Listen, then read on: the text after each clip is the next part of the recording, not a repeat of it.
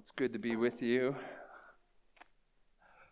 Let's open our time together with a, a word of prayer. Lord Jesus, as we prayed, you will hold us fast on a morning when we are thinking about those who gave their lives in defense of our country on Memorial Day weekend in a morning where we are thinking about the violence in our own community with a shooting in a middle school. On a morning where we're just coming in carrying all the weight of the world on our shoulders, we need you to remind us that you will, in fact, hold us fast and that your word will provide us with what our souls so desperately need. Speak through me. Let your word find purchase in our hearts. Change us to be disciples walking in the light, the dawn of the kingdom. We pray this all in your precious name. Amen. Sometimes the dawning of a new era is obvious.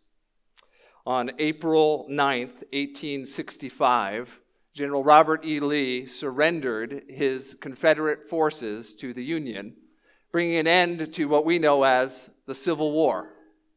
Uh, Precious and, the, uh, and I were down in the city center. We went to a place called Sailor and Soldiers uh, Memorial. And uh, if you go there, you can see um, a monument to the men who gave their lives to bring about that end of the war. Indiana gave 24,000 men, 24,000 casualties to bring that about.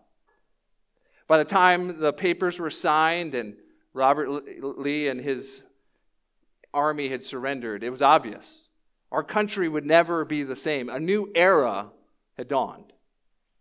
Other times, the dawning of a new era is more subtle.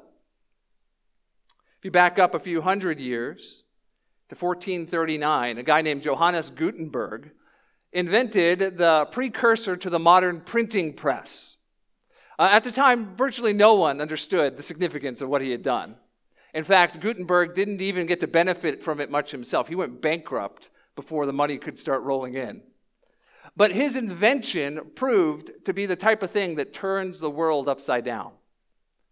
Through the spread of ideas and information through cheap printing, uh, literacy boomed around the world.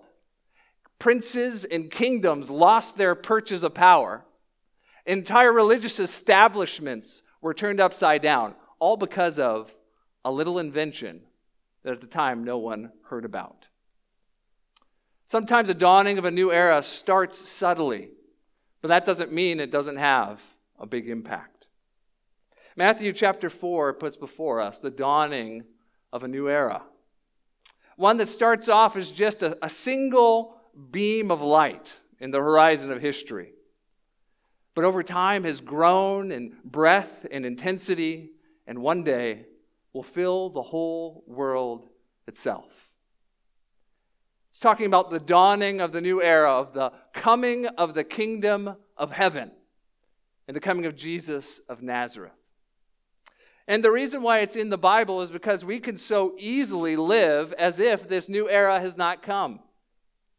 We act as if we're still living in the darkness. We become discouraged by the evil and discouraging things that happen around us. Even as believers in the Lord Jesus, sometimes we lose sight of the fact that we're citizens of the kingdom of heaven. And we get caught up with all the things happening as citizens of this world. So we need to be reminded that the kingdom of heaven has dawned.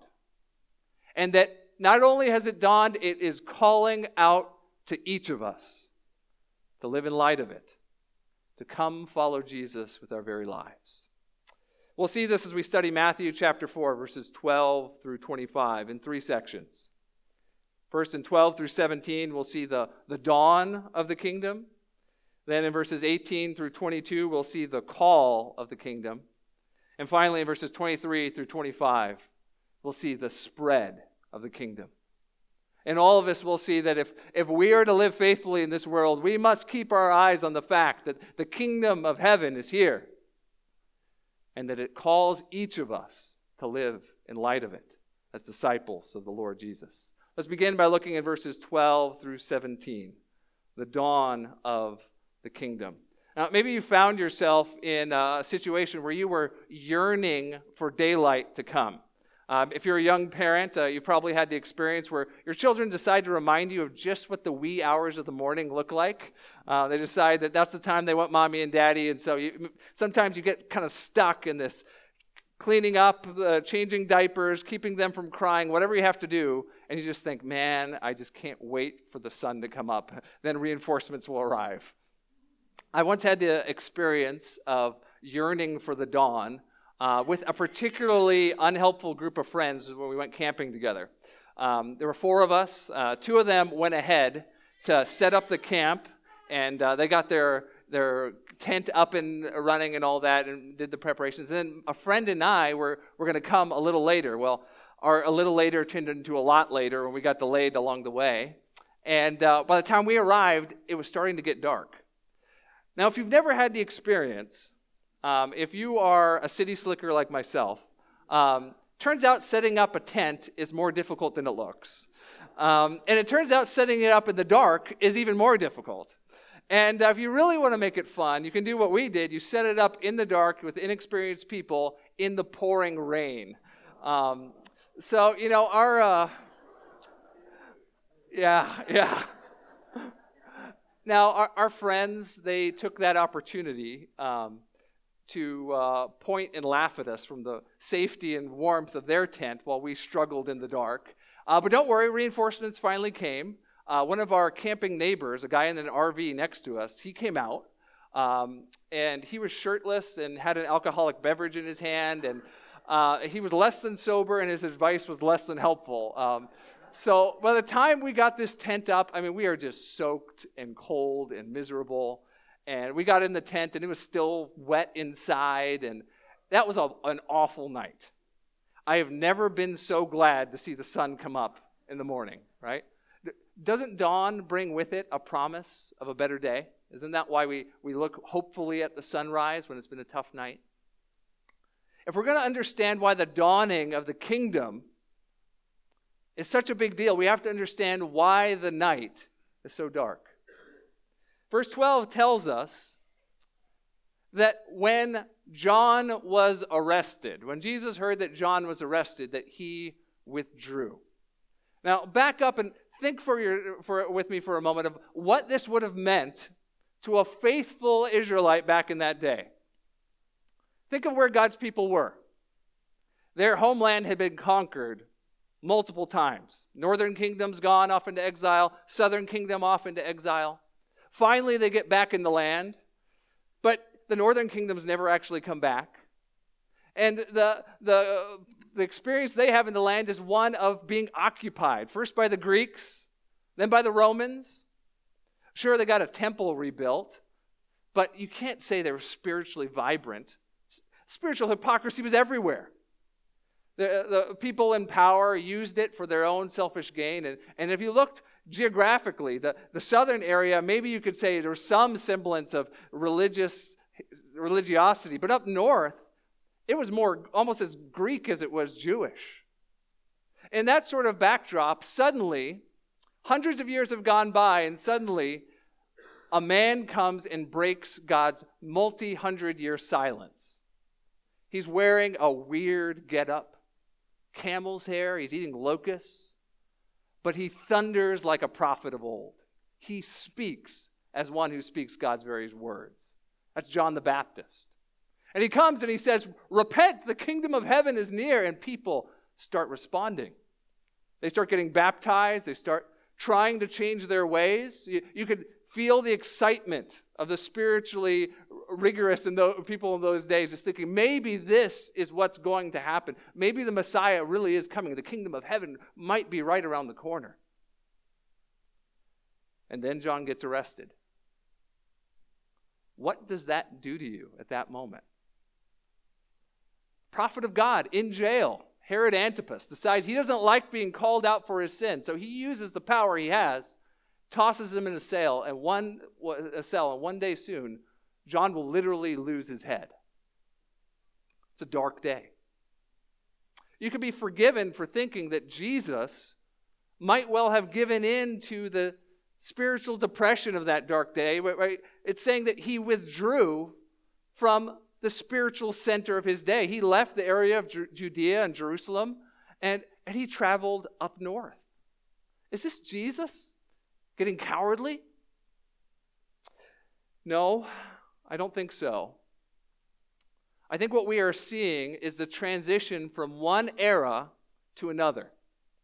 And Jesus moving, and by his very movements, Matthew wants us to see that in the darkest possible place, the dawning light of the kingdom will be seen. Jesus heads up to the northern area, the area where the people never fully came back. Uh, it's an area where the Jews that remained ended up intermarrying with the Gentiles. And, uh, and so th- that area was much more influenced by Greek culture and by the norms of the people around them. It was considered a place where the less spiritual people lived. And that's the place where Jesus withdraws to in order to begin his ministry verses uh, 15 and 16, uh, sorry, uh, yeah, 15 and 16 make this very connection for us. They use Jesus' movement into this region of Galilee on the lips of the prophet Isaiah to say, the, the dawning of the kingdom will come in the darkest of dark places. Look at verse 16. The people dwelling in darkness have seen a great light. And for those dwelling in the region and shadow of death, on them a light has dawned. Where it's the darkest, the light of the dawn is appreciated the most. And Jesus starts his ministry, ushering in the kingdom of heaven in the least likely place, in the darkness of the region of Galilee. Galilee was a prosperous area. Uh, even if it was spiritually dark, it wasn't economically backward. Um, the Sea of Galilee is really a lake. It's about seven kilometers by 11. And there was tons of fishing and economic activity from being kind of a crossroads town. Ideas and people flowed freely through this. Jesus ends up using one of the towns, Capernaum, as his base of operations. It, uh, it communicates the darkness of the area, but it also communicates that one day this dawning of the kingdom is going to move out from the bounds of what uh, a Jew in Jesus' day might have thought it would. If we were to follow this thread all the way forward to Matthew 28, we'll see that the Gentiles will be recipients of this kingdom of heaven also. But for now, we need to realize Jesus is starting in the darkest of the dark places. And what is it that he does? How does the kingdom of heaven start shining into this dark area? Well, it's through the foolishness of preaching. Look with me in verse 17. From that time, that's a phrase Matthew uses to, to signal a new era in Jesus' ministry. He uses it three times. Each time it's a big shift. So from here forward, this is what Jesus is doing. From that time, Jesus began to preach, saying, Repent, for the kingdom of heaven is near. Two words that Jesus preaches. First is repent. Second, that the kingdom of heaven is near. That first word, repent, is really fundamental to the message of Christianity.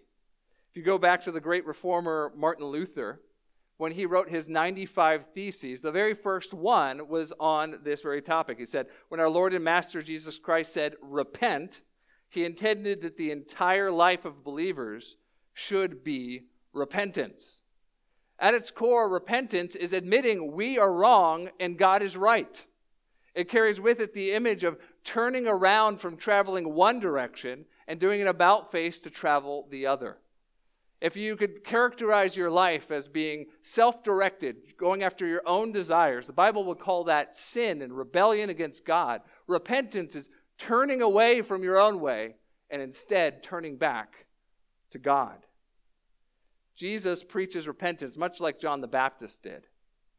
The difference is John was saying, Repent, the kingdom's right around the corner. And Jesus is saying, Repent, the kingdom is here.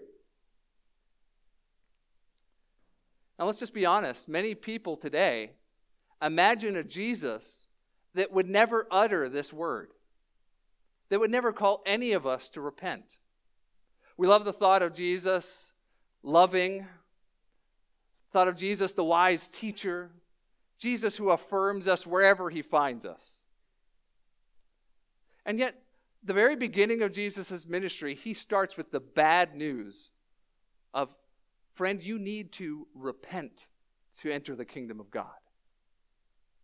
I wonder if you are here this morning and maybe you're checking out Christianity. Uh, I hope you feel free to, to join us here on a Sunday morning. I hope you feel free to ask questions.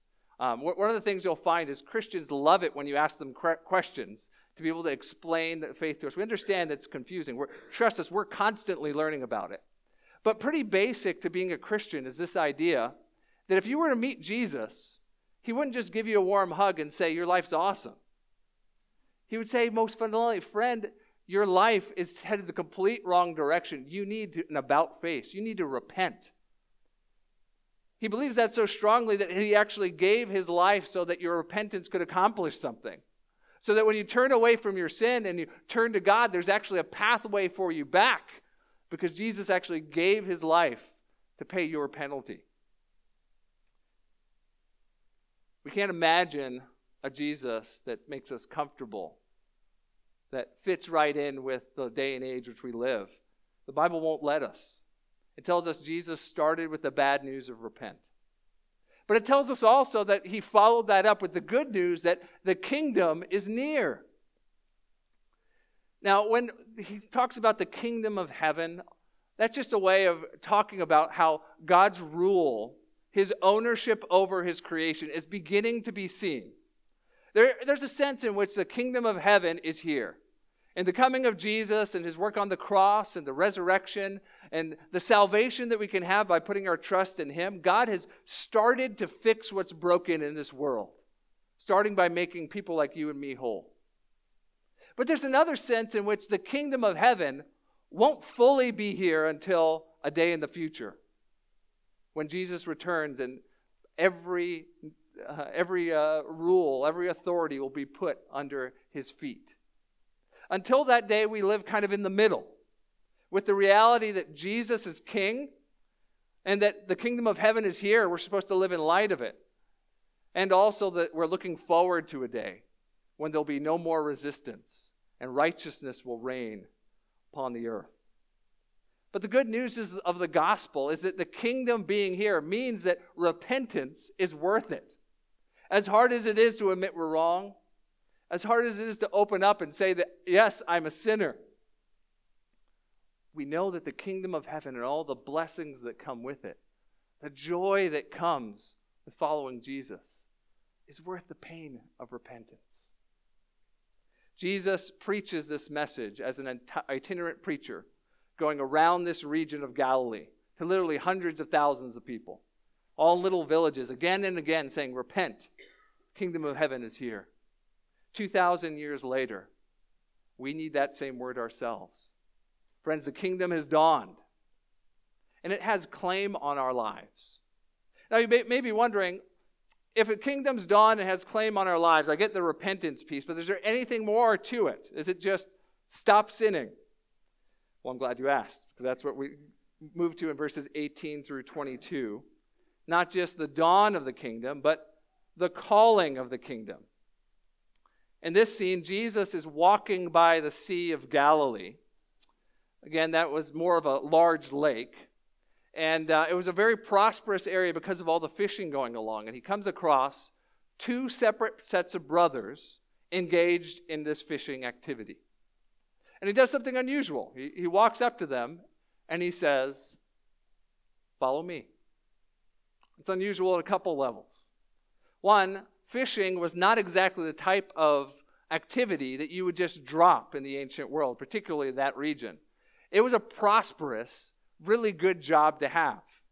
Uh, if you got in as a fisherman and you got in with a, a good company or maybe had a family business in it, that, that could be quite lucrative. That was good work. But Jesus, in the middle of them setting up their nets and tossing them in the sea, he says, Drop it all and come follow me. In so doing, he tells them to do two things to leave and to live on his mission. First, he tells them to leave. Now, that would have been a hard word because of the economic security they'd be leaving behind. That'd be a, hard word, even doubly, because of uh, living in an honor based culture. Uh, particularly in the, the case of uh, James and John, uh, they would be leaving behind, they would be breaking ties with their father. That's just not something you did. That's taking your social standing and lighting it on fire. But Jesus tells them, leave it behind to come and find life following me. You see what the text says there? It says, and immediately they left their nets and followed him. We found this to be true. If you're a Christian, you know this, don't you? That there's no price too high to follow Jesus. There's, there's no price you wouldn't pay for the joy of being a disciple of His. These men recognize there's a cost, but they're willing to pay it.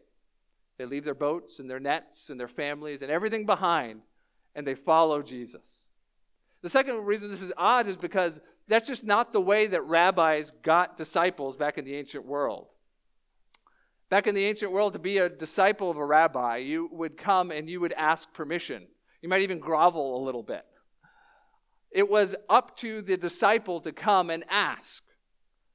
But Jesus flips the script here. He's the one that comes and he's the one that calls them.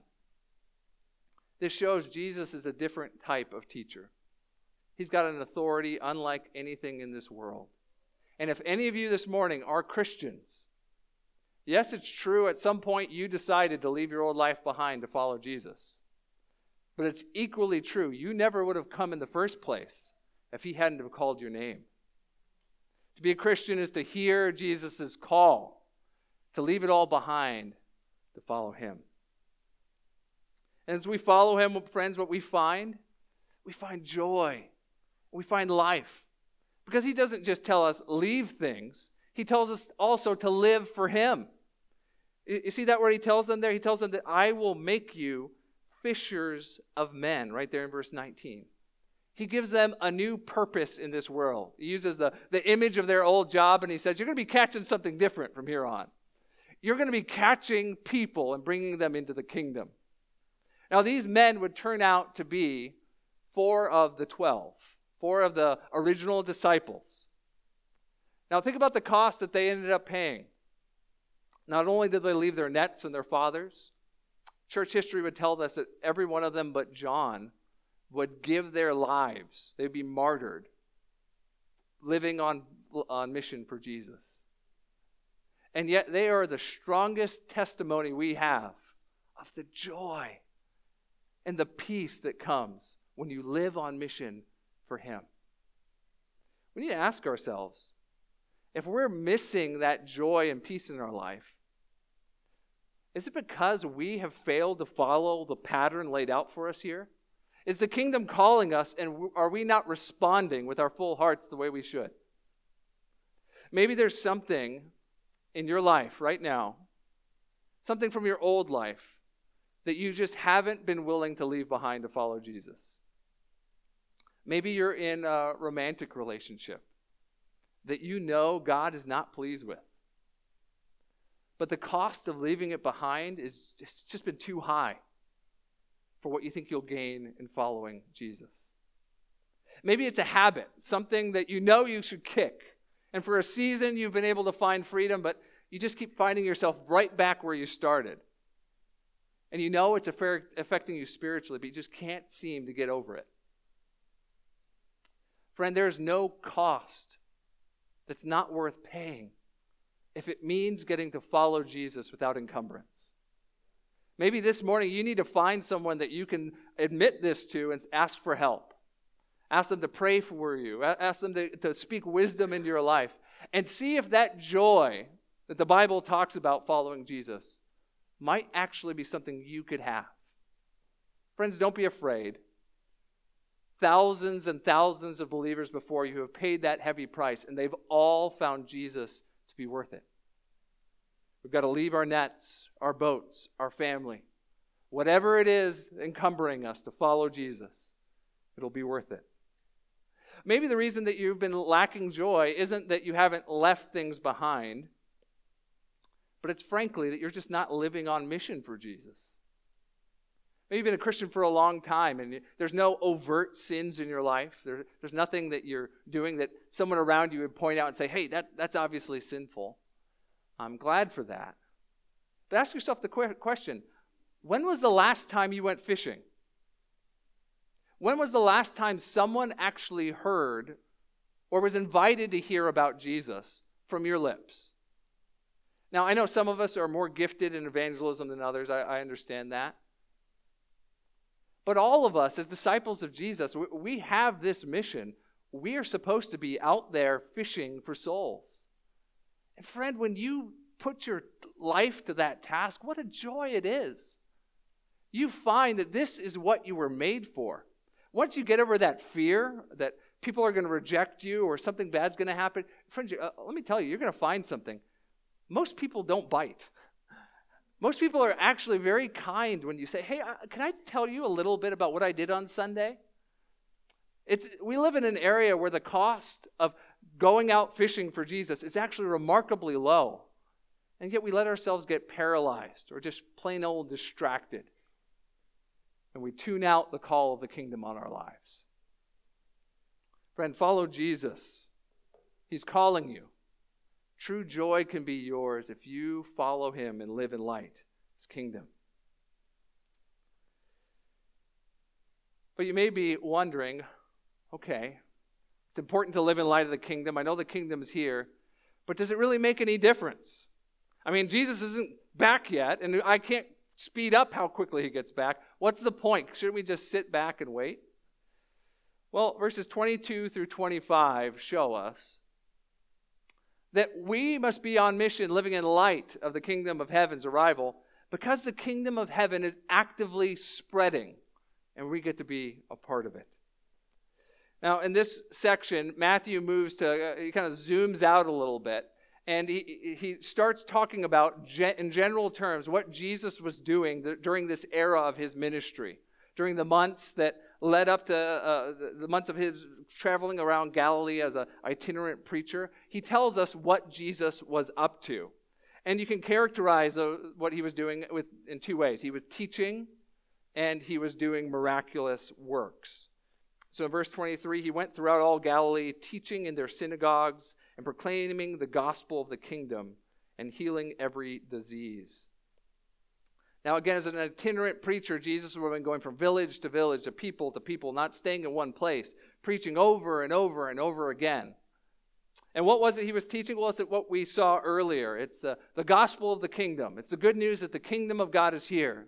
And it's time for us to repent and be ready. But he was also doing miracles that came alongside that, uh, that message. Uh, these miracles had both the effect of making people whole, healing their bodies, uh, breaking them free from enslavement of various kinds. And they also taught us spiritual lessons about what Jesus would one day do on the cross. That as the kingdom of heaven breaks into this world, as it begins to spread, that it actually makes people whole, that it actually changes lives. Jesus did this, and the results are predictable great preacher with miracles uh, behind him, he starts to get famous. He would have been trending on Instagram and Facebook.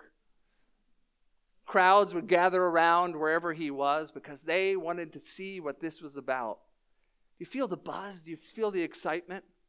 The kingdom is spreading and it will continue to spread for thousands of years. We are 2,000 years downstream from this event. And do you know that now that the light of the kingdom is shining even brighter than it was back then? Maybe you're not aware of it because so much of our experience in the West as Christians is talking about real concerns we have about the decline of Christianity, about denominations that are having to close church after church because attendance is dwindling, how the culture around us is less and less religious and less and less open to the message of Christianity. Now, friend, can I just bring a, a, a slight corrective just as a, a historical piece of where we are in history? Yes, it's true. There are many concerns for us here in the West. And we might have some real concerns for the, the road ahead for our kids and grandkids and great grandkids and the sort of societies they will live in and maybe the cost of following Jesus going up. And yet, friends, realize there are more Christians today than there ever have been in history. If you were to look at a, a place like Africa, you'd find over the last 100 years the explosion of believers in Jesus is hard to believe. This is uh, a quote from Chuck Colson. He said, Over the past 100 years, Christians grew from less than 10% of Africa's population to now being near 500 million today. One in four Christians in the world presently reside in Africa. And the Pew Research Center estimates that it'll grow to be 40% of Christianity will be in Africa by the year 2030. It's not that the kingdom of heaven has started receding or that there's less light in this world. It's just it's shining in different parts of the world.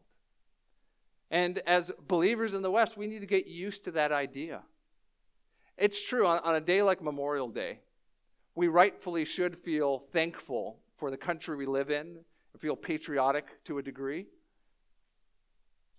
And yet, we got to first and foremost believe that our allegiance is as citizens of the kingdom of heaven. As hard as it may be to stomach that the center of Christianity may not be in the United States several decades from now. Friends, we shouldn't be so discouraged that we have doom and gloom over the future. Of all people in this world, as Christians, we should have hope.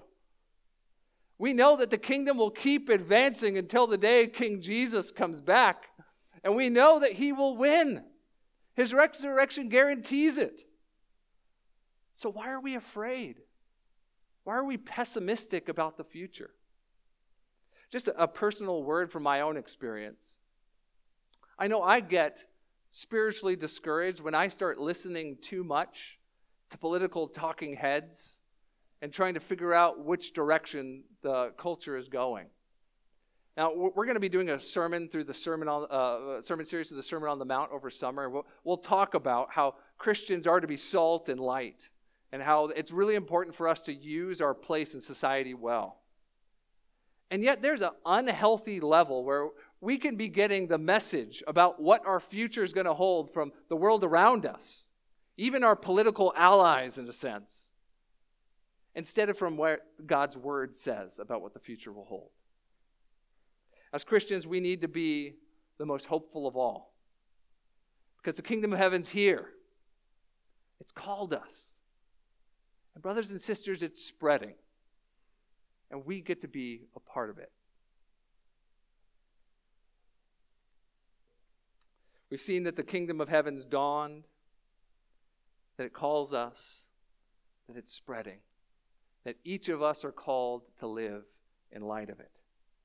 I opened up with a mention of the, the Civil War. It was a dark time in our country's history. And at the end of it, it really was the dawning of a new era. Uh, slaves were set free. Our country had a, a new normal from that point forward. There was a man who experienced that firsthand. Uh, his name is very close to mine. He went by the name of Thomas Johnson. He grew up, he couldn't just get the T in there, but anyway. Um, he grew up as a slave in Richmond, Virginia. And uh, pretty quickly, he ended up uh, serving some of the officers in the conf- uh, Confederacy um, right near the front lines. He saw horrible, horrible things. He endured much. And the days leading up to his freedom, where it was obvious the South was going to lose, he, he could hardly contain his excitement for that day. What a dawn of a new era that must have been to know he was once a slave, 28 years a slave, and now he'd be a free man. And yet, you know, as amazing as that new era was, an even bigger one dawned in his life before that. Because while he was still a slave, while he still wore chains as his garb, he met someone that told him about Jesus. And these are his w- words. And when he came to trust Jesus, he said, Everything appeared to be different to me. Then I had a free soul. Johnson became a follower of Jesus. And once he secured his freedom after the Civil War was over, he proved that he had heard the call of the kingdom. Because what do you think he used his life for? He went on to become a preacher. And one day, he finally fulfilled his dream. He actually made it over to Africa as a missionary. This is what he said about his desire for that day. He said, One day, I must go to Africa, the land of my fathers, to preach the gospel to my long benighted people. You hear that yearning? That's someone that's seen the dawning of the kingdom, who's heard its call, and longs to be part of its spreading. Brothers and sisters, may that be so of us. King Jesus has preached, repent. The kingdom of heaven is here. Let's live in light of the kingdom he's ushered in. Let's find joy as we follow him. Let's pray.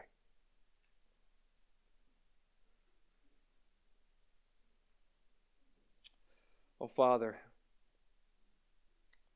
we thank you so much for the great privilege of seeing your rule and reign break into this world.